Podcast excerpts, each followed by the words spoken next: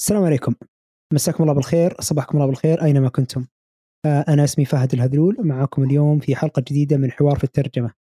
آه، أكرر شكري للجميع في دعمكم واستماعكم لجميع حلقات إذاعة مترجم وخص آه، مستمعين برنامج حوار في الترجمة. دائما يحقق أرقام قياسية وفي كل حلقة نحقق رقم أفضل من اللي قبله.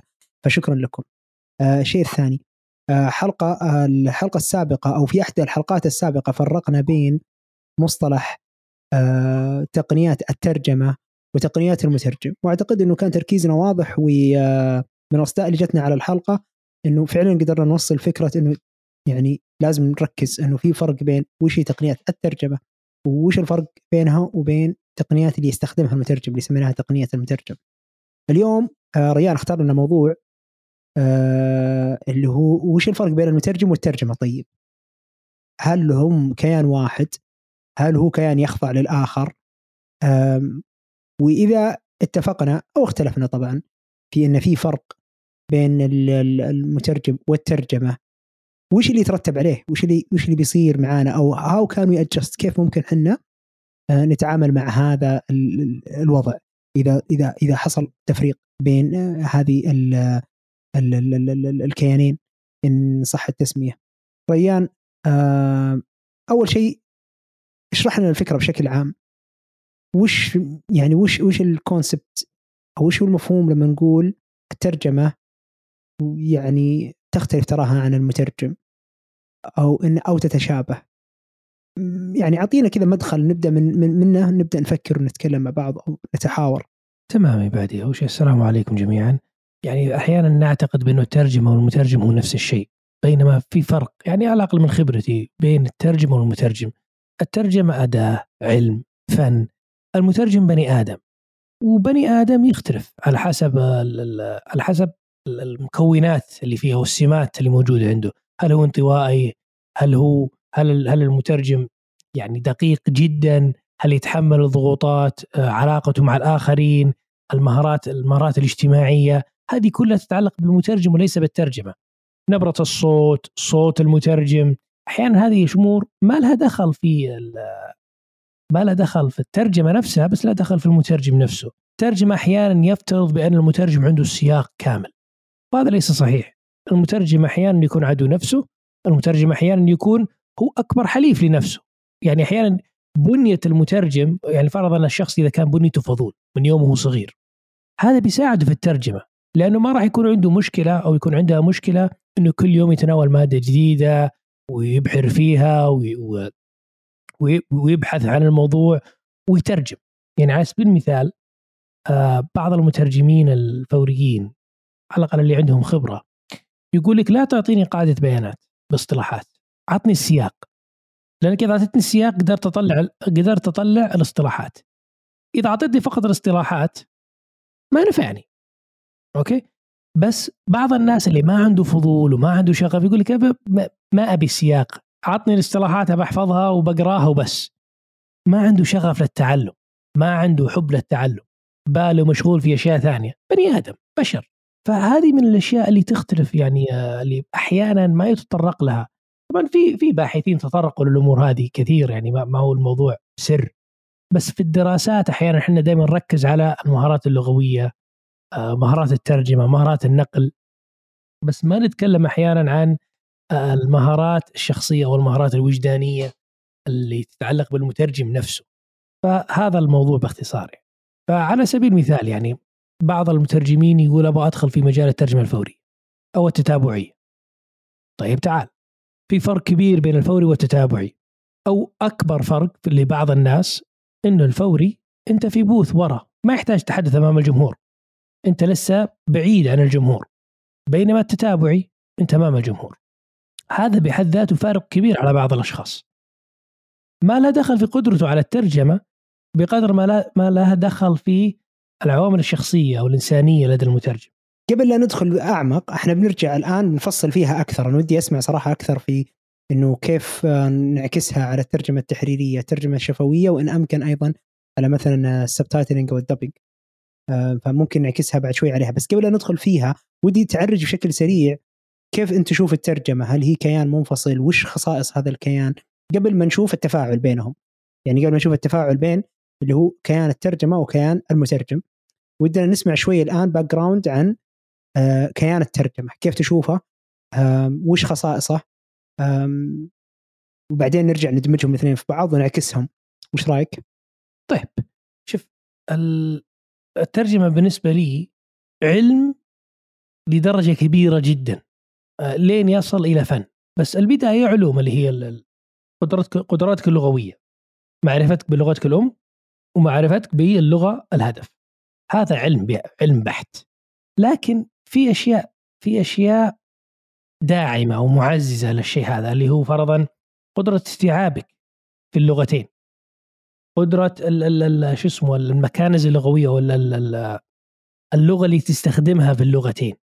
التعابير الاصطلاحات آه، التراكيب حتى اللغوية اللي تستخدمها في اللغتين هل هو موازي ولا ما هو موازي؟ هذا كله يدخل في الترجمة. بالإضافة إلى إلى الأمور الأخرى اللي هي فرضا الثقافيه والسياقيه الترجمة تأخذ في في عين الاعتبار لما تقول أنا مترجم أو لما تتكلم عن الترجمة هنا يبحرون لك المترجمين في العلم نفسه اللي هو نوع النص كيف تتعامل مع هذا النص طيب ليش صار هذا الترتيب إيش الفائده من هذا الترتيب؟ يعني يدخل في الوحدة هل الوحدة هذه وحدة لها معنى ولا ما لها معنى؟ المعاني وين تكمن في هذه الجمل أو في هذه العبارات؟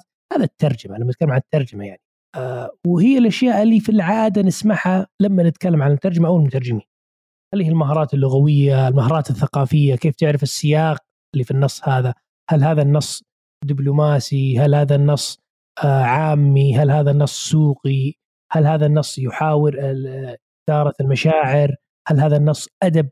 يعني آه، فيها آه، كيف كيف أقول؟ يعني هل النص هذا غريب على على القراء ولا ما هو غريب؟ الأمور هذه.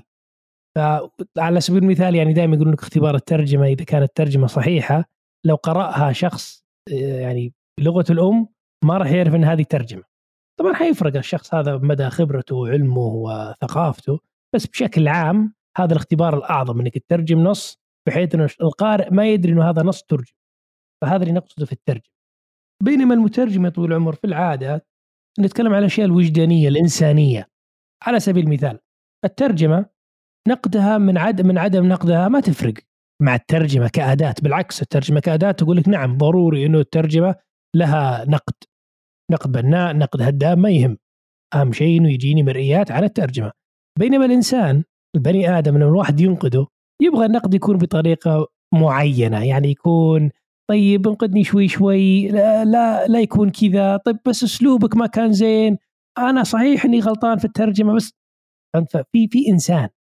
في عوامل نفسية آه، مثل آه، قدرة الشخص على المنطق. بعض الأشخاص عنده منطق عجيب يعني يقدر يتسلسل بالأفكار بمنطقية بعض الناس لا تلقى مخه متشتت. هذا مو قصور فيه بل لأنه يفكر في عدة أشياء في نفس الوقت بس ما باله مو معك أحيانا. ففي أشخاص شخصيته نفسها تأثر على أسلوبه في الترجمة وطريقته في الترجمة حتى المترجمين نفسهم في كتاب اسمه Translating and Revising وحاجه زي كذا. أقدر اطلع لك بعدين. يقول لك المترجمين أربع أصناف. وحط لكل واحد طريقة. يعني قال في شخص يترجم وينقح الجملة في نفس الوقت. يعني ما يعدي الفقرة إلا هو منقحها 100% وفي شخص لا. يترجم النص كامل ثم يعيد تنقيحه. وفي شخص صفحة بصفحة. وفي شخص فقرة بفقرة. في بعض الأشخاص آه، وهو يترجم إذا وقف على كلمة ما فهمها طمرها وكمل ترجمة ورجع لها بعدين. في ناس لا أي كلمة ما يفهمها يقف عندها. هذا البرنامج برعاية متجر المترجم. متجر المترجم كل ما يحتاجه المترجم وزود. من خلال متجر المترجم تستطيع الحصول على دورات تدريبية أو ورش عمل افتراضية تساعدك على تحسين مهاراتك في الترجمة أو حتى بدء العمل في مجال الترجمة. مو بس كذا. الآن حتى مقتنيات المترجم متاحة. مقتنيات تحسسك بانتمائك لهذه المنظومة الرائعة مثل التيشيرتات وغيرها. حلو حلو. هنا بدينا ندخل يعني في حيز إنه تفاعل المترجم مع الترجمة. حلو؟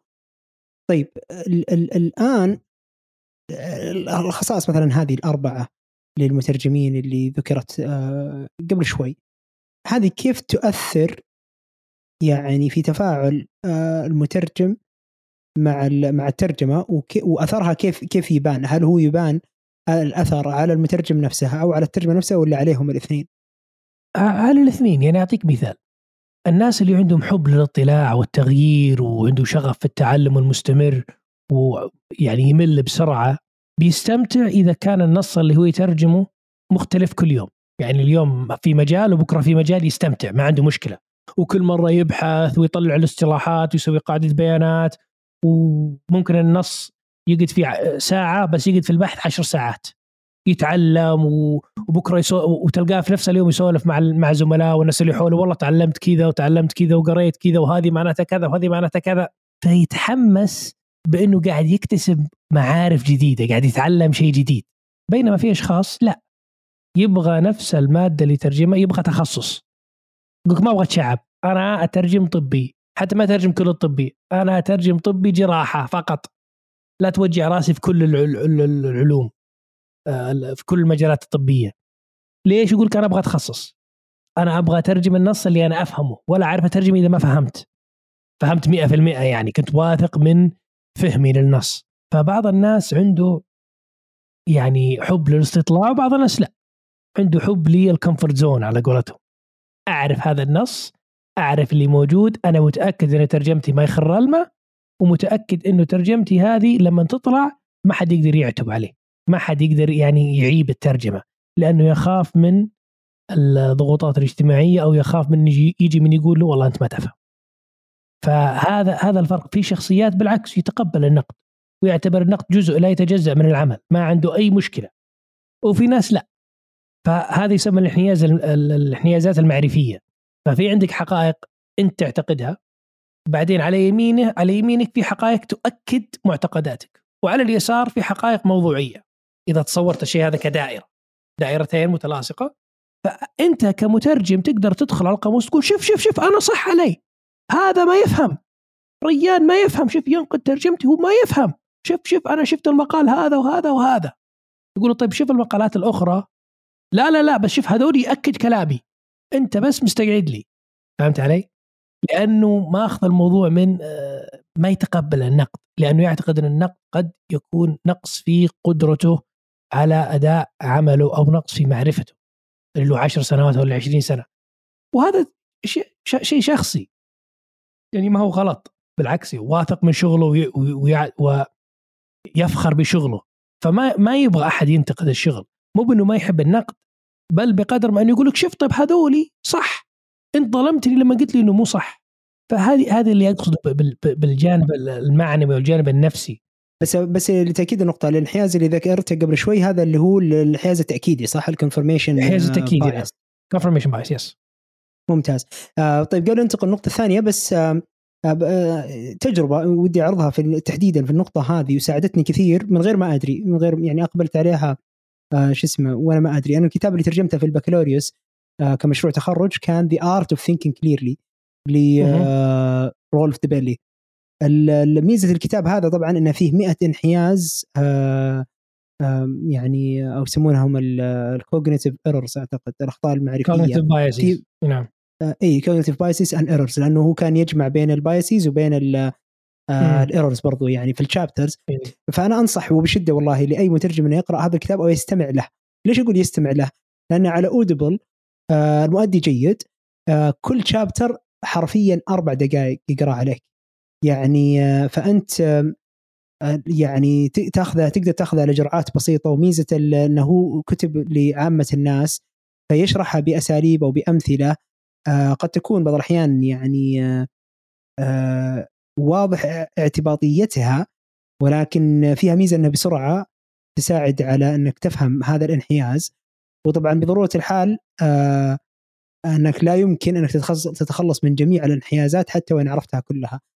بس ميزة الكتاب كان يعطيك يعني early detection device فأنت تصير ممكن وقت الانحياز أو ال cognitive error اللي أنت داخل فيه تبدأ شوي توقف وتقول لحظة هل أنا داخل في انحياز محدد ويجب علي أن أراجع منهجيتي أو لا؟ آه، فبس حبيت إني يعني أذكر هذا الكتاب لأنه فعلا فرق معي كثير. آسف ريان قاطعتك كعاداتي اللطيفة. آه طيب نرجع نكمل. الحين عندنا لا هو مهم. أسلم. بالضبط. الآن الآن إحنا أنا وقفتك عند نقطة كنت تتكلم أنت انطلقت من الانحياز التأكيدي وبتعطينا أمثلة ثانية على تفاعل الترجمة والمترجم وكيف إنهم في في في الحقيقة المفروض نعاملهم على أنهم كيانين وما ندخل ما نشخصنها إن صح التعبير ما نشخصن الموضوع مع آه، الترجمة نفسها آه، أو مع آه، نقد الترجمة. وإن الترجمة تتقبل النقد لأن ليس لها روح أو إن صح التعبير ما لها ما لها كيان ما, ما لها القدرة إنها تجادل معك بنفسها كنص الترجمة. ولكن المترجم دائما فيه المكون الإنساني ومدى التقبل سواء للتحسين أو غيره. فطيب ودك تعطينا أمثلة أكثر في الانحيازات ولا نجيب أيضا أوامر أمور أخرى تتفاعل فيها الترجمة مع المترجم؟ المغالطات في ناس كثير يتكلموا عنها لو لو كتبت المغالطات الفكرية المغالطات المنطقية يطلع لك أشياء كثيرة وفي كتب ممتازة سواء كان thinking fast and slow سواء كان thinking clearly ولا غيرها من الكتب موجودة كثيرة حتى المقاطع في اليوتيوب مليان عنها أنا أحاول أركز الحين بس على على الأشياء اللي, اللي تخص المترجمين. طبعا كل المغالطات هذه والانحيازات لازم الواحد يعرفها لأنه لا يمكن إنك تتجرد منها. بس يمديك زي ما تفضلت تتنبأ فيها وتحاول تعالج اللي أنت تسويه بناء على التنبؤات هذه. بس في بعضها غير معروفة وتعني بالمترجمين نفسهم اللي هي فرضا متلازمة المحتال وداء المعرفة. خلينا نبدأ بالسهلة اللي هي داء المعرفة. داء المعرفة يعني دائما أحب أذكره لأنه عجيب. من الصعب أنه البني آدم يتصور بأنه الشخص اللي أمامه ما يعرف العلوم اللي هو عارفها. ولما أقصد بالعلوم أقصد العلوم الأساسية. فدائما تسمع ناس يقول لك يا أخي معروف! كيف ما تعرف؟ معروف! طبعا أنت لو كنت خبير في الجراحة من الطبيعي لما نتكلم عامة الناس أنك ما تعتقد أنهم يعرفون كل الأشياء بالجراحة. بس تلقاك تتكلم عن عالم أو تلقاك تتكلم عن نظرية أو شيء معين وما تقدر تتخيل بأنه الشخص اللي أمامك ما يعرف الأشياء اللي أنت تعرفها. تشوفها كثير بالذات لما تشوف ناس من ثقافات أخرى بالذات لما تشوف فرضا واحد تربى في بريطانيا، واحد في أمريكا، واحد في أستراليا بالذات في الثانوي. يطلعون بتصورات مختلفة تماما. طيب كيف ما تعرف الجبر؟ والله أنا دخلت طبيعي ما دخلت علمي دخلت شرعي. ما درست. لا الجبر ولا غيره. فهذه هذه من الأشياء اللي المترجم لما يقرأ النص بطبيعة الحال أنت قراءتك للنص وترجمتك للنص أعطتك استيعاب فوق القارئ اللي بيقرا للمرة الأولى. فأحيانا ما تقدر تنقد ترجمتك. ليش؟ داء المعرفة. لأنك أنت الآن شربت النص هذا شرب قريته بالإنجليزي وترجمته وقريته بالعربي. أكيد بتفهم أكيد واضح. فهمت علي؟ فهذه من الأشياء اللي اللي اللي تدخل على المترجمين. هذا من من الجوانب النفسية. بعدين عندك اللي هو متلازمة المحتال آه متلازمة اللي هي ال imposter syndrome نسمع عنها كثير اللي هو إنه أنت خايف واحد يقفط إنك فاشل. مع انك بارع في عملك وممتاز ولا عندك مشكلة بس بحكم إنه عملنا آه دائما تتعامل مع أو كثيرا ما تتعامل مع نصوص مختلفة والجمهور يختلف دائما يصير في هذا الرهاب أو الخوف إنه بيأتي من يقول أنت ما انت بكفو أو أنت ما تفهم أو أنت غلطان إلى آخره. فهذه المتلازمة تخلي بعض المترجمين يتبع سياسات لولاها ما اتبعها. على سبيل المثال يقول لك والله أنا بترجم حرفي. ليش؟ عشان لو جاء أحد سألني عن الترجمة أقول والله هذا اللي مكتوب بالإنجليزي بالضبط. word for word كلمة بكلمة. لا زدت لا نقصت. لأنه ما يبغى الموضوع هذا يصير. فهذه من طبعا متلازمه المحتال تصيب ناس كثير ليس فقط المترجمين. تلقاها تصير في المترجمين الفوريين تصير في, الفوري والتتابعي أكثر من في التحريري. الفوري والتتابعي كثير ما يتعامل مع نصوص مختلفة وقدامه جمهور على طول. يعني أنت خايف على طول يقوم واحد الآن يقول لك ما تفهم ترجم زي العالم والناس فهمت علي؟ فهذه الأشياء طبعا وش وش الفرق بين الترجمة والمترجم هنا؟ إن المترجم إنسان. زي ما قلت عنده عنده إحساس عنده مشاعر. الأمور هذه تحز في خاطره تأثر في ترجمته تأثر على قدرته في تحمل الضغوطات تأثر على قدرته في إنتاج لفترات طويلة. يعني تلقاه يتحمل يتكلم ساعة يعني ربع ساعة نص ساعة ساعة بعدين ينهار. ما عنده لياقة. آه، بسبب بسبب الضغوطات اللي تصير. وفي دراسات ترى صارت على فكرة بس انها مين موجودة عندي كانوا يقيسون ضغط الدم ويقيسون نبض القلب في المترجمين. وجدوا بالفعل لما تضغط على المترجم ترى لها أثر جسمي.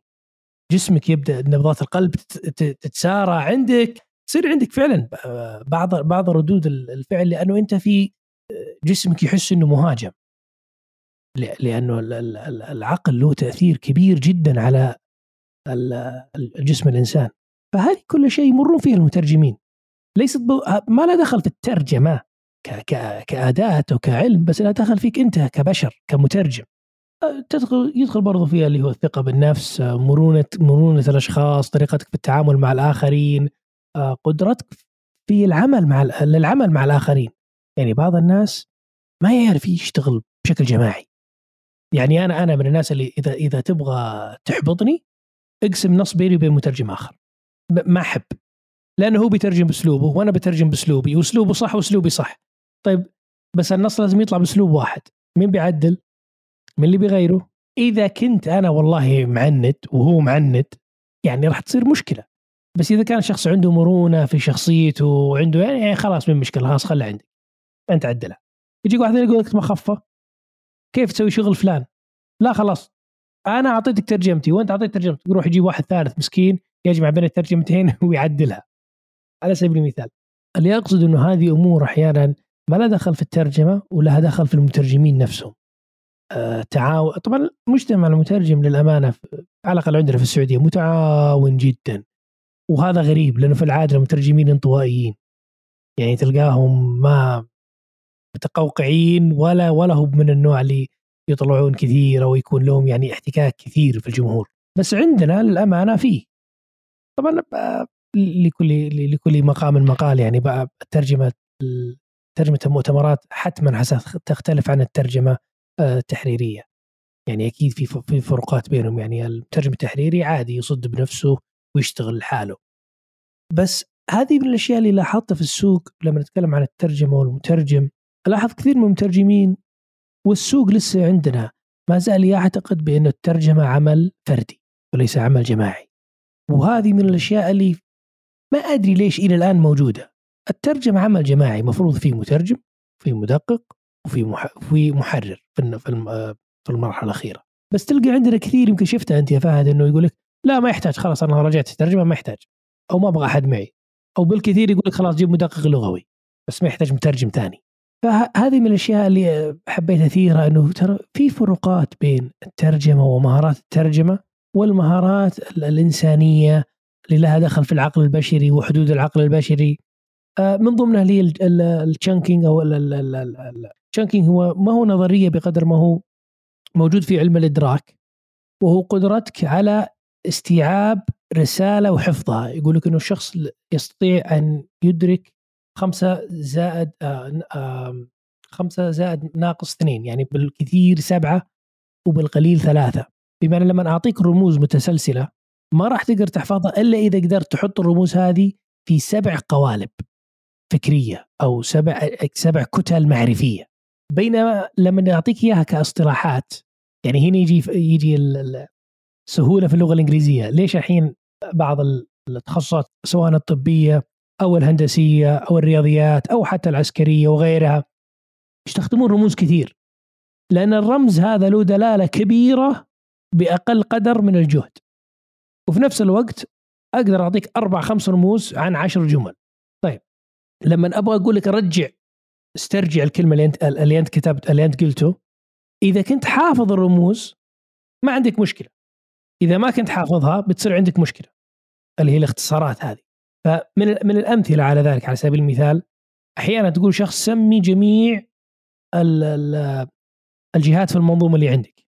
يقول لك أوكي هذا هذا كذا كذا كذا كذا كذا كذا كذا. طيب اعطني المسمى الصحيح حقهم ما يعرف. يقول فك الرمز يقول لك ما أعرف.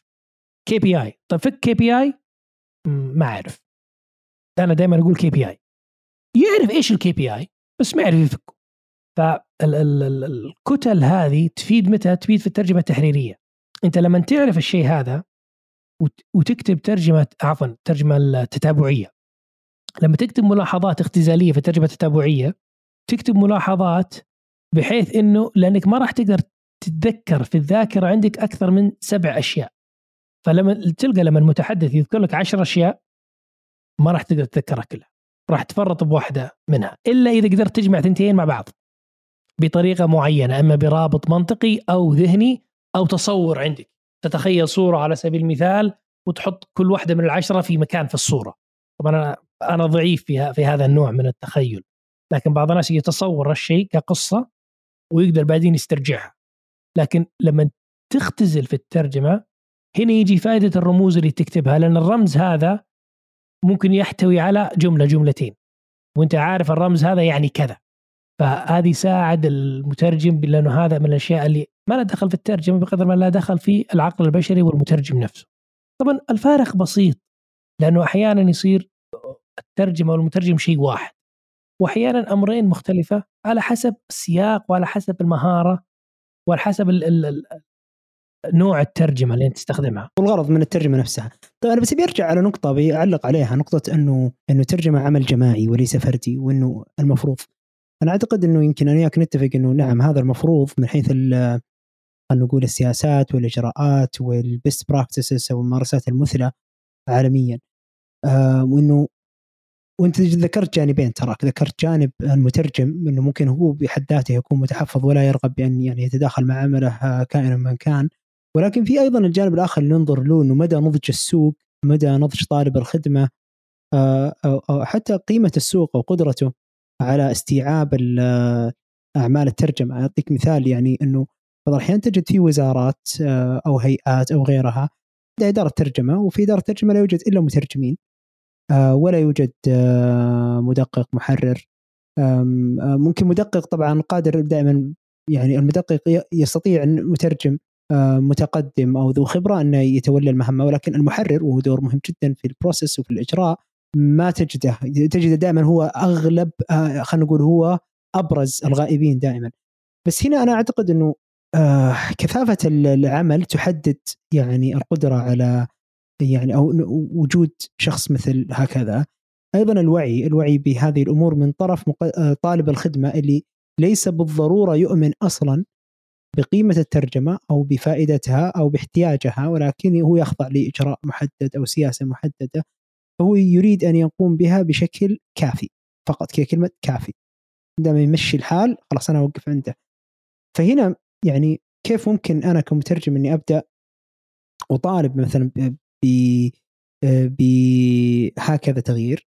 أو الأهم من هذا كله كيف أنا آه، أتأقلم مع هذا الواقع من ناحية إنه سوقك ما فيه. يا أخي ما ما فيه سوق محررين أصلا. ولا ولا يفترض منك إنك تتوقع الشيء هذا بشكل دوري. بل بعض الأحيان عليك إنك أنت تلبس الثلاث قبعات. قبعة الترجمة نام قوم تصير المدقق نام قوم تصير المحرر. أو حتى إنك تتعاقد بشكل شخصي مع مع المحرر بحيث إنك تضمن إن عملك على قولتهم ما يخرش مي. ف ما أدري أنت كيف شايف الموضوع وإنه كيف ممكن الواحد يتعامل معاه. طبعا إذا قلنا المترجم اللي أنت ذكرته اللي هو المترجم اللي هو متحفظ على أعماله وإلى آخره أنا قد أتفهم ذلك من حيث المنطق إنه موجود وإنه ممكن تحصل بسبب مغالطة بسبب عدم تقبل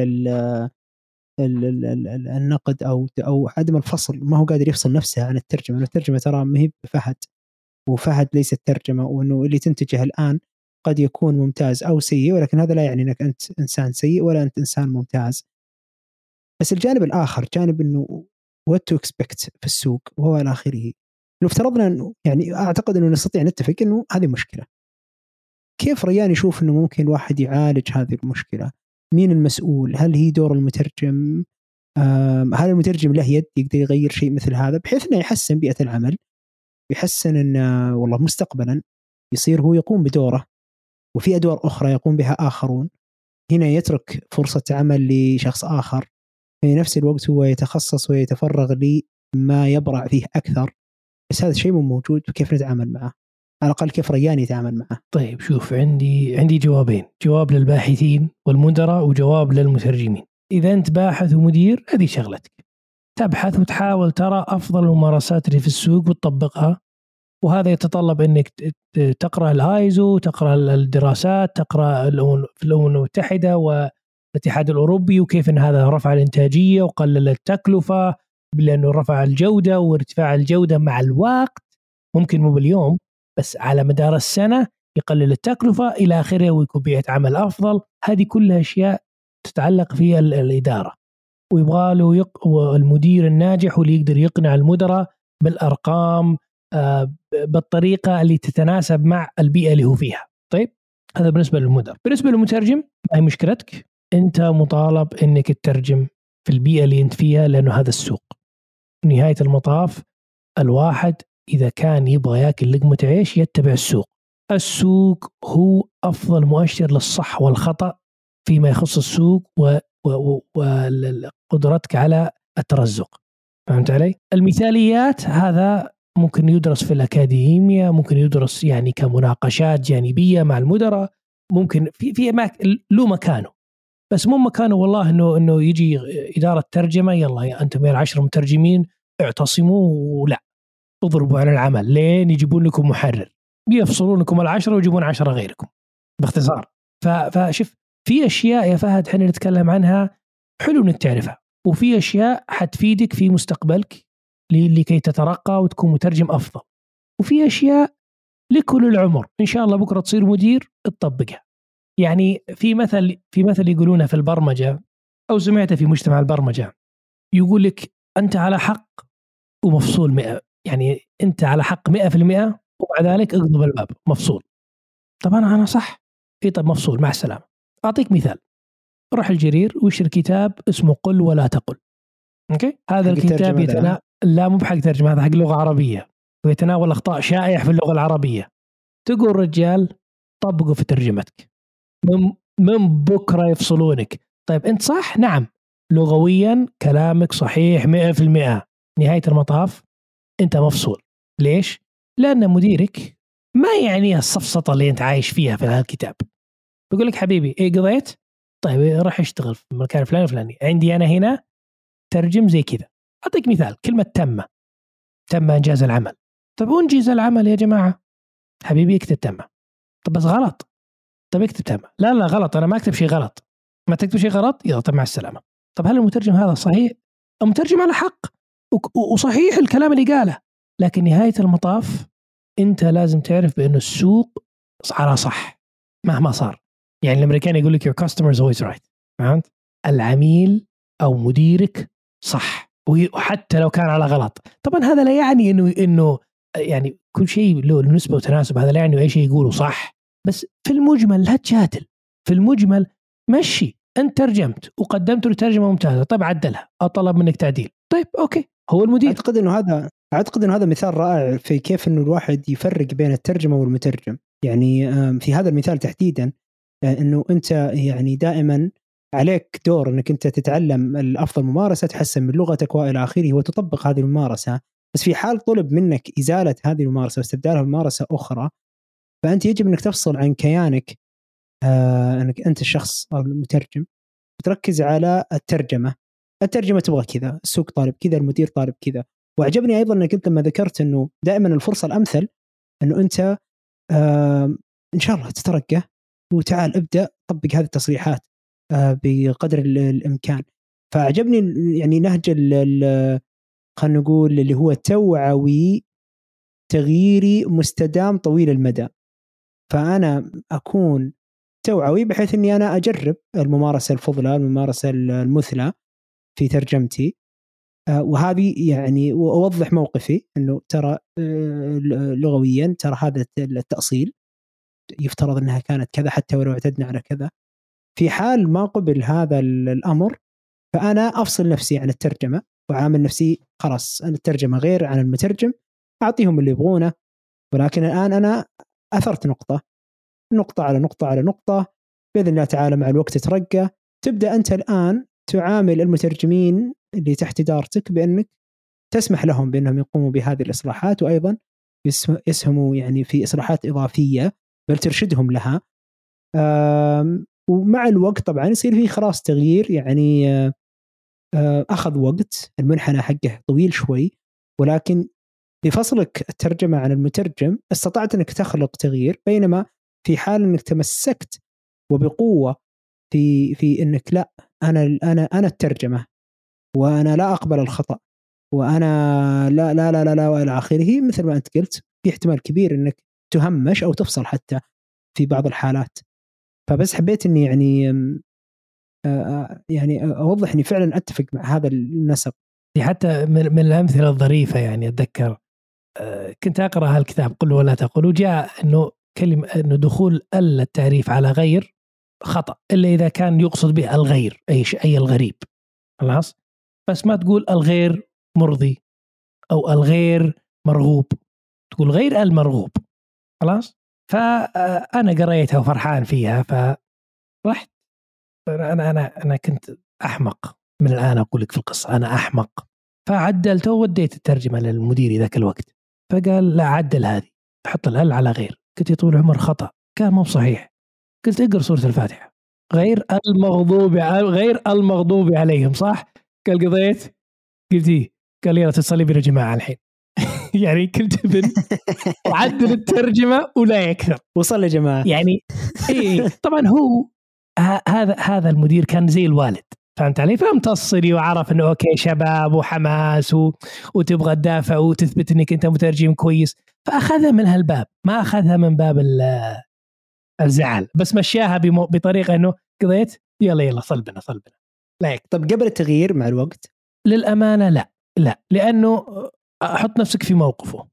طيب أنت الآن شرحت له إنه هذا هذا خطأ أو أنت تجرأت إنك تقولها له. طيب هو ليش يتجرأ ويقولها لمديره ترى العادة مديرك له مدير ومديره له مدير. وهلم جرا لين تصل؟ اللي تصله فهمت علي؟ مو كل مدير بيرضى ياخذ هذا النوع من المخاطرة.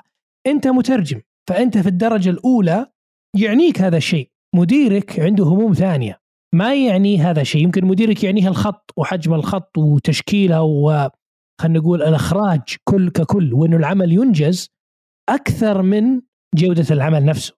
فهمت علي؟ فما قبلها ليش؟ لأنه يعرف إنه الجمهور اللي هو بيرفع لهم الترجمة بينقدون عليه. طبعا هو بيروح يشرح لهم. إي بس شرح لي المترجم إنه هذا خطأ. بيناظرونه بيقول من جدك؟ مرة أخرى السوق. السوق له واقع والواقع هذا يفرض نفسه. ونهاية المطاف. طيب نقص من عمري شيء أنا؟ ما نقص من عمري. نقطة. كسبت أجر صليت بهم جماعة بالضبط. ولا نقص من عمري. فهمت؟ يعني خلاص مشيت على كلامه. أوكي مشيت. بس إني إلى اليوم أعرف بأنه هذا ليس صحيح. طيب أفرض عليه. أروح أقول له دليل أرامكو وأروح أجيب دليل أرامكو وأجيب له قل ولا تغل وأجيب له الكتب كلها وأرفقها في الترجمة. أنت مترجم صفحة واحدة مرفق له أربع كتب. عشان تثبت إنه ترجمتك صح؟ ما ما يستوي. وترى ما هي خيانة. على أساس إحنا نحب كلمة خيانة يا فهد صح؟ إحنا مترجمين أنا, ما أحب الخيانة. بس نحب نستخدمها كذا إيش اللي يعني بالضبط. هذا زي شو اسمه الإعلان حق شو اسمه الإعلانات اللي كذا يجيك يقول لك حق الراديو عرفت اللي؟ هاو أبو فلان إيش؟ ما شفت العرض الفلاني. لا والله ما شفته.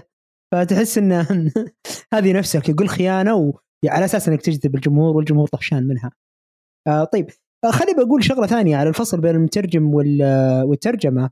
وأنت ذكرته ترى أو عرجت عليه بشكل آه آخر. وأعتقد إنه هنا مهم جدا إنه يعني يطلع عليه المترجم. آه فكرة إنه آه أنت ذكرتها في أكثر من موضوع تراك. موضوع إنه ترى مو بلازم الترجمه تكون مثالية. موضوع إنه تعامل مع طبيعة النص طبيعة الجمهور. انت سميت السوق في سياقنا وفي حديثنا اليوم وقلنا السوق هنا يعني في سياقنا قد يعني مديرك قد يعني فعلا عميل خارجي وإلى آخره.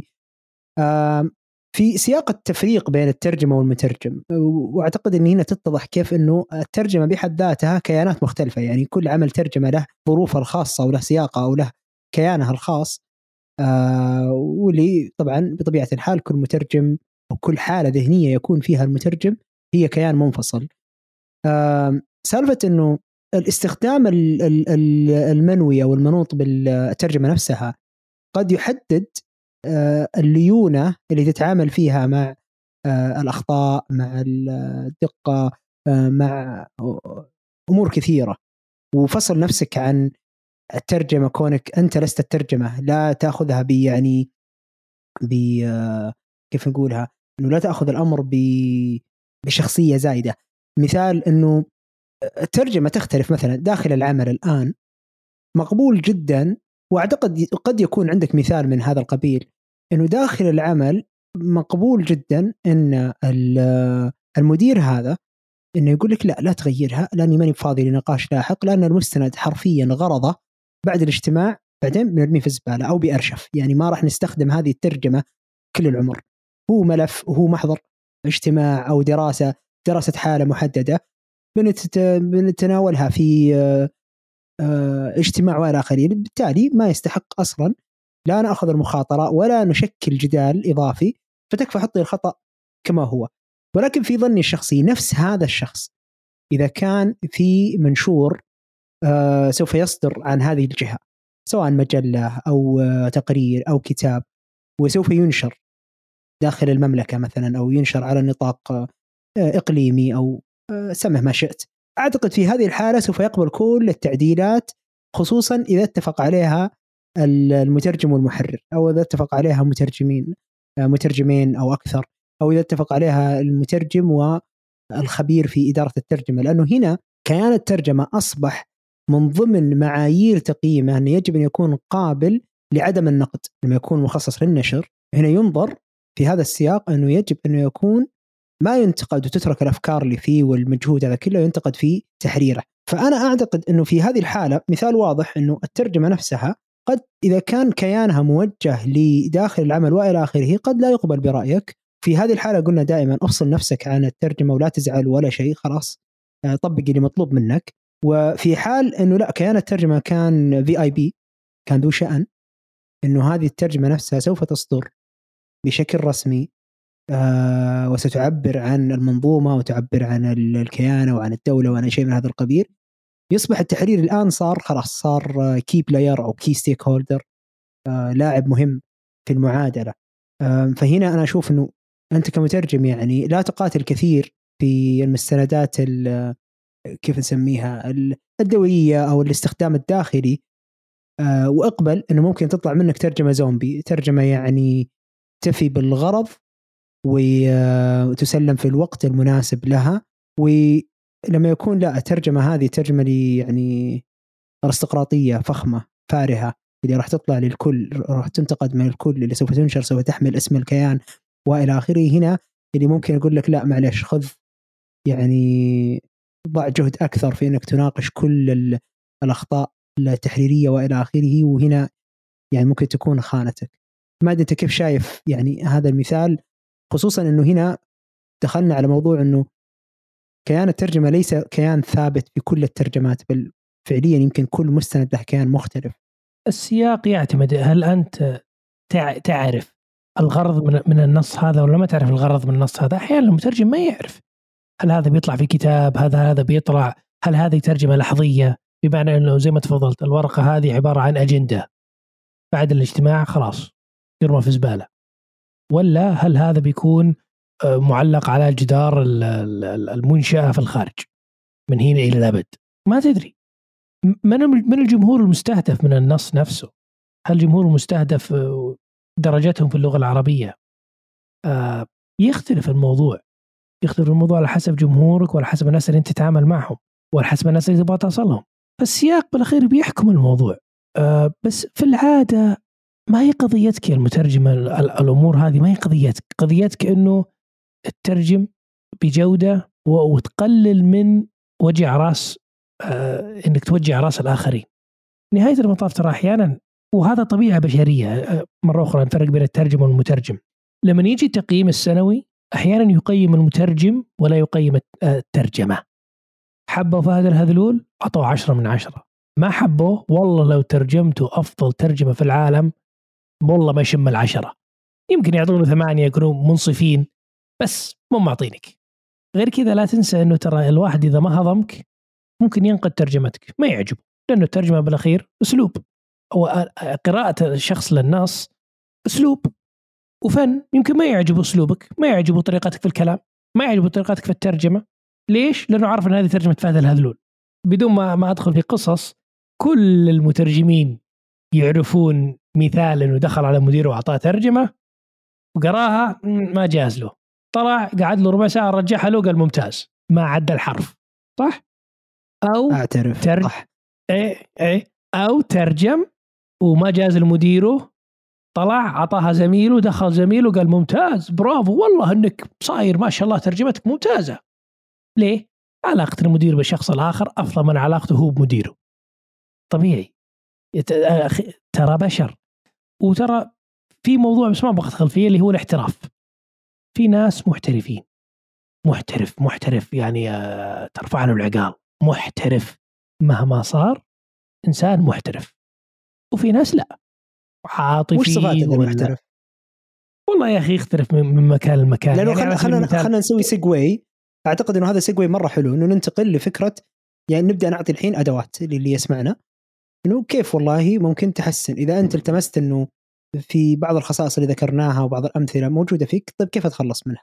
أعتقد إنك أنت بديت بالمحترف. وش أول شيء وش خصائصه؟ أنت كيف تشوف المحترف؟ يعني متى تتعامل مع مترجم في إدارتك وتقول والله هذا مترجم محترف؟ وش تشوف فيه يا ريان؟ طيب نقطتين. النقطة الأولى في أساسيات يسويها مهما كان النص. حبوا ما حبوا يسويها. اللي هو الشيء الأول يقرأ النص قراءة جيدة يترجم ويراجع الترجمة. يعني أبسط هذا أبسط الإيمان. الشيء الثاني دوام يداوم بانضباط. الشيء الثالث وهو يمكن الأهم على الإطلاق يترجم. بغض النظر عن مزاجه مزاجه رايق مزاجه مو رايق. يعني في بعض المترجمين ترى هذا نفس الشيء يسقط على الكاتب وعلى الموظف الآخر. يجي اليوم ما له خلق. طيب ما له خلق يعني ما راح تترجم؟ لا لا تترجم. الله يهينك. بس تترجم ترجمة زفت. ف يعني ال- المحترف في الترجمة هو الشخص اللي يتبع نفس الإجراءات الاحترافية اللي ما حد يبغى يسويها في العادة اللي هي مثل إعداد المسارد. ترجمت قرأت الترجمة قرأته مرة راجعته طلعت الاصطلاحات منه حطيت الاصطلاحات في قاعدة البيانات. بعدين رتبت النص شفت الأمور الشكلية تأكدت من الخط تأكدت من المحاذاة تأكدت من الأمور البسيطة فهمت علي؟ ما في جملة العنوان فوق وال- وال- والفقرة تحتها أو في صفحة أخرى. أمور صغيرة فهمت علي؟ ما تاخذ منه خم... الأمور الصغيرة هي اللي تدل على الاحتراف. ما تاخذ خمس ست دقائق أوكي؟ بعدين تسمية الملف. ما رجعها لك بنفس المسمى. يعني بعض المترجمين حتى ما يتعب حاله يغير اسم الملف إلى Arabic أو إيه، عربي. اللي يحفظ. نفس الاسم ويضيف لاحقة Arabic أو AR بالضبط. يعني ما ياخذ منك ولا ثانية. بعضهم ما يسويها. ما يتعب حاله. فهمت علي؟ آه، حفظ الملفات في الجهاز. بطريقة مؤرشفة بحيث لو جيتوا بعد سنة قال لك لا والله هي ال- هذا الملف الأصل وهذه الترجمة. فهمت علي؟ هذا الاحتراف. الاحتراف هو الأشياء الصغيرة اللي تدل على إنه الشخص يفخر بعمله. مو بسلق بيض وجدحها عليك. لا والله هذا هذا شيء الأول الشيء الثاني المحترف يسمع ما هو مطلوب. جاك مدير وقال أبغى ترجمة عاجلة. إيش معناتها؟ يعني أهم شيء إنك تخلصني على الوقت ما يهم لا تركز وا... مو ما أقول لا تركز واجد بس عطني أفضل شيء تقدر عليه في هذا النطاق الزمني. يا سلام عليك. وترى هذا هذا احتراف. بعض الناس يقول لك لا أنا يا أشتغل صح يا ما أشتغل. صح كلامك بس مرة أخرى فهمت؟ بس لازم تعرف متى إنك تتجاوز عن بعض الأمور. و- وتسمع طب okay طيب كم تعطيني يا طويل العمر؟ والله بعطيك ساعة والله بعطيك ساعتين. okay خلصها خلصها فهمت علي؟ فهذا الاحتراف الاحتراف ترى أغلبها صفات في الشخص وليست مهارات يعني اللي يطلع على هيئة الأمن السيبراني عندهم آه، تصنيف لل لل- للعاملين في المجال السيبراني اسمه آه، نطاق آه، نطاق سيوف. للكادر السيبراني. ويقسمون يا طويل العمر ال- الموظف يقسمونه يا طويل العمر إلى آه، معارف مهارات قدرات و والاخيره اللي هي ال- الأعمال اللي تقوم فيها okay؟ طبعا ليش أنا أجيب وش طاري الموضوع؟ لأنه في التقسيم حقهم تعريف للمعرفة والمهارة والقدرة. المعرفة هذا تعريفهم. هي مجموعة من البيانات والحقائق والمعلومات والنظريات والمفاهيم والقضايا والتوجهات ذات الصلة بموضوع معين. بمعنى مفاهيم الترجمة نظريات الترجمة حقائق. خلاص؟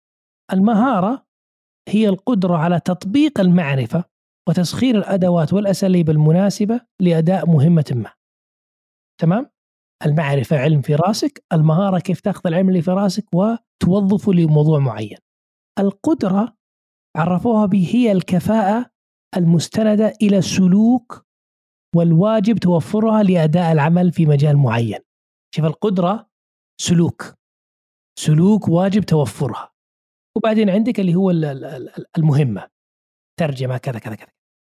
أنا عجبني إنه حط القدرة لحالها. وتت... وهي فقط سلوكيات. ممكن عندك المعرفة والمهارة بس ما عندك القدرة. ليش؟ ما عندك السلوكيات المناسبة الواجب توفرها لأداء العمل. وضحت؟ فالمحترف هو اللي يجمع بين الثلاثة هذه كلها. عنده المعرفة عنده المهارة وعنده القدرة والقدرة ترى يدخل فيها اللي هو الانضباط. السلوك وش يقصدون فيها؟ ترى ما يقصدون أدبك. أدبك واحترامك هذا هذا هذا إحنا خاصين منه. لا يقصدون أشياء مثل الانضباط اتباع التعليمات آه، آه، كتم السر آه، عدم الدخول في الجدالات الجانبية في حديث أساس ما اخطي في الحديث يقول لك وبيت في الجنة لمن ترك المراء ولو كان على حق إذا بحثت عن المراء هو الجدل وإن كنت على حق هو هو الجدل اللي ما له سنع فهمت؟ الكرسي هذا أريح من الكرسي هذا. طب كرسيين وش تبغى؟ الهلال أجي من النصر النصر أجي من الهلال. أوكي؟ طبعا أنا ما أحب الكورة فعشان كذا ضربت مثل في الكورة. بس هذا المحترف ترى ترى الاحتراف سلوك أكثر مما هو ترى مهارة أو معرفة. لا إن شاء الله هذا وضح الموضوع ما أدري أو دخلت أنا في صفصطة ما لها أول ولا لها آخر. لا لا بالعكس بالعكس واضح جدا إنه يعني إن هي فيها جانب من التوازن فيها جانب إنك تعرف أنت لما تعطي الآن لما تقسمها لثلاث خانات على الأقل أنت تعطي حتى الشخص القدرة على أنه آه، يعود آه، آه، لنفسه ويقيم وين في الثلاث خانات أنا أحتاج أتطور أكثر ويعمل عليها. فبالعكس يعني أنت أعطيت مفتاح الآن. إن صح التعبير يمكن حتى ثلاثة مفاتيح. طيب والمترجم الشفوي وش الأشياء اللي لازم أركز عليها؟ أنا مثلا وجهة نظري الشخصية لاحظت إنه يمكن أغلب المترجمين الشفويين ما يعرف كيف يستنبط ال ال ال ال السياق. يعني الترجمة التحريريه وش السياق اللي عندك يا ريان؟ نص ما قبل ما بعد تقرأ عينات مثلا من الكتاب أو من الدفتر أو من المحتوى اللي موجود عندك وأنت أصبح عندك سياق أصبحت تعرف يتكلم عن ماذا ما هي أبرز الكلمات اللي ممكن تقابلك وإلى آخره. بس الترجمه الشفويه يعني سياقها وش هو مثلا؟ وهذه شغلة أعتقد من الأمور اللي يعني تدل على احترافية المترجم آه إنه في رأيي الشخصي في ظني الشخصي آه، إنه سياق الترجمة الشفوية يبتدي ب يعني معرفتك عنوان الورشة أو عنوان المؤتمر وتبدأ البحث عنها. هذا بدأ الحين عندك هذا مفتاح للسياق. طبعا ما نختلف عن البروشور نفسه حق الملتقى أو المؤتمر الموقع الإلكتروني هذه كلها سياق. ولكن اللي يغيب كثير عن أذهان بعض المترجمين والمترجمات إنه في سياق حي تعيشه خلال الترجمة. آه، على سبيل المثال من الطبيعي جدا إنك أول ما تبدأ الترجمة في نفس اليوم اليوم الأول تجد إنه آه، أدائك ما هو أفضل من اليوم الثاني. في حال افترضنا إنه باقي المتغيرات ثوابت بمعنى إنه يعني أنت جاي بنفس المزاج بنفس الاستعداد بنفس كمية النوم يعني خلينا نقول امور ذهنيه خارجة في عن الحسبة هذه. آه، فتجد إنه أنت تطورت مع المؤتمر هذا. آه، ثالث يوم وغالبا حيكون الأفضل آه، من ناحية يعني التطور في السياق أو تطور في معرفة المؤتمر نفسه وتفاصيله وال خلينا نقول ال key references أو المصطلحات المتداولة وغيره وحتى المفاهيم. فأنا بالنسبة لي إن كنت يعني بتكلم عن احترافية المترجم الشفوي إذا أخذنا بعين الاعتبار كل اللي قلته يطبق على المترجم الشفوي. من ناحية أن الانضباط الحضور القدرة على التأقلم. أيضا ذكرت أهمية القدرة على التأقلم والقدرة على التطور أيضا. فهذه كلها كلها أمور إذا حطيناها في جانب. نجي للمترجم الشفوي. أنا أعتقد أنه ممكن يضيف لها أهم عامل التعلم آه أنا بسميها التعلم على الطاير. التعلم خلال نفس ال يعني الإيفنت أو الفعالية وإنه يعامله بمعاملة السياق. لما يضع هذا العامل في عين الاعتبار يصير واعي بضعفه في أول يوم ثاني يوم آه، أو حتى في أول مثلا جلسة ثاني جلسة ويؤمن بأنه يفترض أنه يستسقي من نفس المحتوى اللي عمل عليه لأنه يتحسن من جلسة لأخرى حتى يوصل لأعلى الكيرف أو أعلى المنحنى في التعلم لهذا المؤتمر فخلاص. فهنا يعطيه فصل بينه كونه كمترجم وبين هذه الترجمة الكياني اللي اليوم موجود هذا المؤتمر بحضور هؤلاء الأشخاص آه، ويعطي نفسه pass free pass إنه معلش والأهم من هذا كله مجرد إنه يدرك إن في منحنى تعلم واجب وحاصل وفي سياق متطور هذا يعطيه أيضا المفروض المسؤولية والالتزام تجاه إنه يستفيد من وقته خلال مثلا مؤتمر ثلاث أيام رجعت من اليوم الأول خذ راحة ارجع الآن حضر مرة ثانية لليوم الثاني بالأخذ بعين الاعتبار معطيات اليوم الأول. وهكذا حتى تصل يعني غالبا أنا أنا من خبرتي يعني مثلا يومين في مؤتمر تكفي إنك تأخذ المنحنى كامل حق التعلم ويصير خلاص ما عاد في مفاجآت كثيرة. آه، غير قابلة للتنبؤ خلينا نقول آه، في في المؤتمر. خصوصا إذا كان من نوعية المؤتمرات اللي مسرح واحد. يعني مثلا تعرف في مؤتمرات ضخمة يكون مثلا في عندك آه، زي مثلا ال FII عندهم ستة مسارح يتم الترجمه فيها. فتتكلم عن ستة مسارات مختلفة. فصعب شوي تبني ال background هذا أو المنحنى هذا. عموما ما في هذه النقطة بس هل في شيء ثاني تبغى تضيفه للمترجم الشفوي أيضا؟ ننوه عليه مفتاح نعطيه شوف اللي هو الأساسيات. طبق الأساسيات كل مرة هذا اللي يدل على الاحتراف. لا لا تتجاوز الأساسيات. وش الأساسيات؟ نم. انت عندك مؤتمر؟ تأكد أنك تنام بدري كل يوم عشان تحضر المؤتمر. دون ملاحظات. لخص أي لخص المواضيع. ابحث عن الموضوع اللي اللي بتترجمه. حتى لو سبقا ترجمته. ابحث عن المتحدثين. يمكن تلقى له مقطع مقطعين في اليوتيوب. يمكن تلقى له مقال. يمكن تلقى له أي شيء. ابحث عن المجال. حاول تتنبأ إيش اللي ممكن يذكر في هذا المجال ف بالنسبة للشفهيين بالذات أغلبها تجي في آه، بالنسبة لي يعني من منظوري الشخصي وصحيح لي تكفى أنت أكثر مني خبرة في المجال هذا هو الفترة ما بين المؤتمرات هل أنت قاعد تقرأ الجرايد يوميا وتثقف نفسك يوم ورا يوم في في المجالات هذه بحيث ان الثقافة العامة عندك تكون واسعة جدا ولا لا؟ ترى هذا مهم جدا.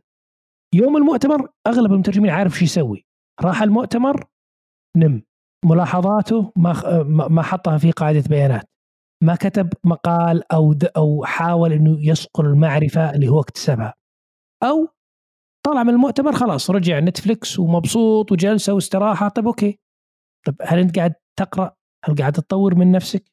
والله ما ما عندي مؤتمر ما عندي شيء وش أقرأ؟ هنا يجي الاحتراف، الاحتراف هو إنك كل يوم تطور نفسك شيئا فشيئا. ترى أتكلم عن عشر دقائق. مقال مقالين. أه وأنت رايح بالسيارة جاي بالسيارة اسمع أخبار الدولة الفلانية أو الدولة الفلانية على حسب اهتماماتك. أو الجهة الفلانية والجهة الفلانية. أو تابع البودكاست هذا والبودكاست هذا. بحيث يصير عندك ثقافة واسعة ثقافة عامة واسعة. هنا يسهل عليك بكرة لما يجي مؤتمر تعرف من وزير كذا. ومن وزير كذا ومن وزير كذا. تعرف إيش موضوع ال FII هذا؟ هل يتم كل سنة؟ ما يتم كل سنة؟ وش موضوعه؟ وش محتواه؟ وش ممكن يتكلمون عنه؟ يعني أغلبنا المفروض يعرف الآن إذا صار في مؤتمر عن آه الاقتصاد أكيد بيتكلمون عن إيش؟ سعر الفائدة. هل هل ممكن هل هل في أي احتمال إنه يجي مؤتمر اقتصادي ما يتكلمون عن سعر الفائدة؟ مستحيل. بالضبط. والعنصر طيب. السياسي مثلا بيكون حرب أوكرانيا وروسيا مؤثر كبير يا سلام. فلازم تكون عندك مثلا معرفة فيها. يا سلام. والحظ والعقوبات التجارية على على روسيا والآن الحد الحد الأعلى لسعر البترول الروسي. طيب هذا المعرفة كل ما كل ما صار عندك ثقافة عامة كل ما سهلوا عليك إنك تتنبأ وتعرف إيش بيتكلمون عنه المتحدثين في هذا السياق في هذا الأثناء في البيئة اللي أنت فيها. فهنا يجي الاحتراف الشفهيين إنه يكون عندك آه ثقافة عامه كبيرة لدرجة إنك تصبح مثقف. يعني فعلا بما معناه مثقف لأنه التحريري عنده وقت في العادة. يقرأ ويبحر ويبحث ويدخل في الويكيبيديا ويدخل في المراجع ويدخل في الكتب. يقدر. يعني تذكر أنا في في مصطلح جنني اسمه post-truth أيوه. إلا أبغى خمس دقائق هو هو ما هو مصطلح هو هو مفهوم صار في أمريكا اللي هو حقبة اللي هو post-truth era اللي هي آه اللي هو العصر اللي إحنا عايشين فيه الآن بأنه لا يوجد حقائق مجردة. كل الحقائق قابلة للتفسير والتأويل والتغيير. فهمت علي؟ فلا يوجد واقع ملموس بل يوجد حقيقة فهد وحقيقة ريان.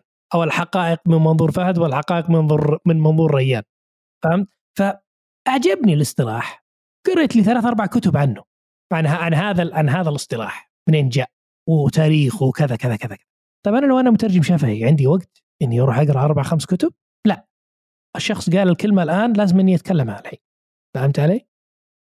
ففي أمور ثقافة عامة كل ما صارت ثقافتك العامة آه، أكبر كل ما استفدت كمترجم شفهي لأنك تقدر تدخل المؤتمر وأنت واثق وتقدر تتكلم باريحيه أو الترجمه وهذه طبعا دل... وهذه طبعا دلالة المترجم المحترف. نعم لأنه يطور نفسه يوميا. يطور يطور نفسه ترى كذلك تحريري. يطور نفسه يوميا هذا الاحتراف. الحين اللعيبة المحترفين وأنا ما أفهم في الكورة. إيش الفرق بين المحترفين في السعودية والمحترفين برا؟ اللي هو شو اسمه المعسكر. المعسكر برا. الأسلوب الأسلوب حتى اليومي إيه؟ لنفس اللاعب إيه. إيه؟ ابن أم اللاعب يسوي كذا ولا كذا. يعني أتذكر في بعض اللعيبة البرازيليين ما يحضرني اسمائهم الآن. آه، فصلوا من من من أفرقة كبيرة لأنه في وقت المعسكر لقوه طالع برا ما أدري إيش يسوي. رونالدينو انسجن. بعد ما طلع من الكورة خذ له كذا كم سنة في سجن هذا مثال يعني لشخص ناجح دمر نفسه بنفسه. آه، بسبب عدم الاحتراف. آه، طيب. ريان طبعا تعرف الحديث معك ما يمل ابدا والموضوع أصلا شيق. آه، ولكن خلينا نختم عند هذه النقطة وممكن ناخذ باقي المواضيع اللاحقة على شكل حلقات منفصلة لأنه أعتقد الموضوع هذا مهم أنه إحنا نتوسع فيه كمان أكثر آه، طبعا بعطيك مجال أبغى أعطيك الآن مجال تختم إذا حبيت تقول أي شيء بحيث ما نصادر آه، أفكارك تقدر تختم في خلال دقيقتين ونختم الحلقة ونرجع أنا وياك نعمل على تطوير حلقة ثانية ممكن إذا كان باقي أشياء تحس ما غطيناها أو إنها تستحق فعلا ونرجع نتطرق لها. ابدا أقل من دقيقتين، قليل مستمر خير من كثير منقطع. هذا الاحتراف، قليل مستمر خير من قليل من كثير منقطع. باختصار. ممتاز جدا. أنا أضيف آه على هذه النقطة أيضا الاحتراف في وجهة نظري الشخصية هي آه يعني خلينا نقولها كذا المصطلح يقول لك assuming ذا رول إنه أنت تعرف انه مسؤولية نجاحك ومسؤولية فشلك هي فعليا في المقام الأول مسؤوليتك أنت الشخصية. فإن لم تقم ب يعني بواجبك تجاه نفسك فأنت ما راح تقدر تتطور. حلقة اليوم تكلمنا فيها عن إنه الترجمة بحد ذاتها بحد ذاتها هي كيان. وبعدين انتقلنا إنه المترجم هو كيان آخر وله مشاعر. فهذا يضيف جانب من جوانب التعقيد على كيف يتفاعل المترجم مع الترجمة. منهم من يشخصن الأمر ويشعر بأن الترجمة هي تمثله وهي آه وهي هو. فبالتالي تجده يعني يتحيز أكثر آه لبعض الانحيازات التي قد لا يقبلها العمل الفني.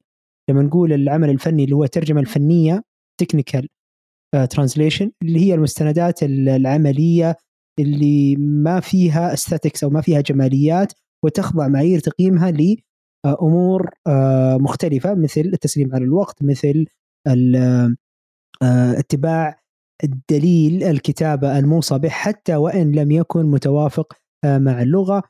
أيضا تكلمنا بعدين انتقلنا بأنه هذه التفاعلات قد ينتج عنها فعليا تشكل كيانات مختلفة لكل عملية ترجمة وهذا الكيان المنفصل عملية الترجمة فيها كيان اسمه ترجمة وكيان مترجم وقد يختلف مباشرة بالانتقال إلى مستند آخر أو عملية ترجمة أخرى. فهي وكأنها ثلاث كيانات دائما في تفاعل مستمر وفي حركة مستمرة فيمكن أكبر نصيحة نعطيها للمترجم انه يكون قادر على التأقلم وهي من المهارات الناعمة اللي أعتقد يفترض أنه نفرد لها حلقة خاصة انه وش هي المهارات الناعمة وكيف نكتسبها وإيش الأشياء اللي نتعامل معاها.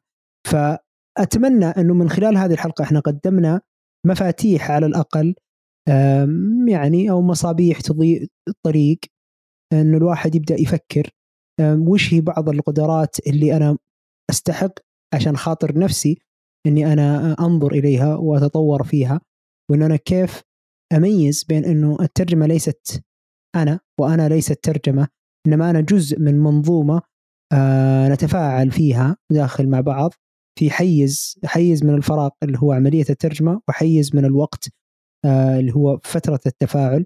ثم بعدها قد أتطور أنا لكائن آخر أو أنتقل لمشروع آه، آخر يتطلب مني يعني مهارات أخرى أو إضافات أخرى على شخصيتي على معرفتي وإلى آخره. وخلاصة هذه العمليات التفاعلية اللي تحصل معك خلال الفترة هذه كلها يفترض أنها تخلق لك الشخصية المستقلة آه، في الترجمة. واضفت عليها رشة ملح ورشة احترافية تبدأ هنا تنتقل للمستوى الأعلى اللي هو مستوى الاحتراف ومستوى خلينا نقول القدرة على المساهمة بشكل فاعل آه، في عمليات الترجمة ومنظومات آه، الترجمة. كنت أنا معاكم فهد الهذلول آه، في بودكاست حوار في الترجمة اللي أتشارك فيه أنا وأخي ريان فداغي نتحاور حوار مفتوح موجه لكل من يسمعنا سواء كنت تعمل في مجال الترجمة الآن تفكر في دخول مجال الترجمة تدرس مجال الترجمة الآن أو حتى تدرس مجال الترجمة. أتمنى انه قدمنا لكم حلقة آه، تفخروا بالاستماع فيها تسمعوا لها. يقولوا إنه آه، شوف اسمعوا إني آه، لاحظوا إني أقول يقولوا إن في زحمة في الرياض تصل لساعة ونص ساعتين. أنا محظوظ أنا أطول مشوار أسويه برجولي ربع ساعة هنا. فاسف إني إني إني إني أنا ما أمر بنفس معاناتكم ولكن أعتقد هذه الحلقة قد تكون يعني صديق رائع لك في رحلة رحلتك للعمل أو للجامعة أو رحلة الحياة. آه فنشوفكم إن شاء الله على خير في حلقة آه أخرى بإذن الله تعالى من حوار في الترجمة مع ريان فداغي وفادي الهذول دمتم بود.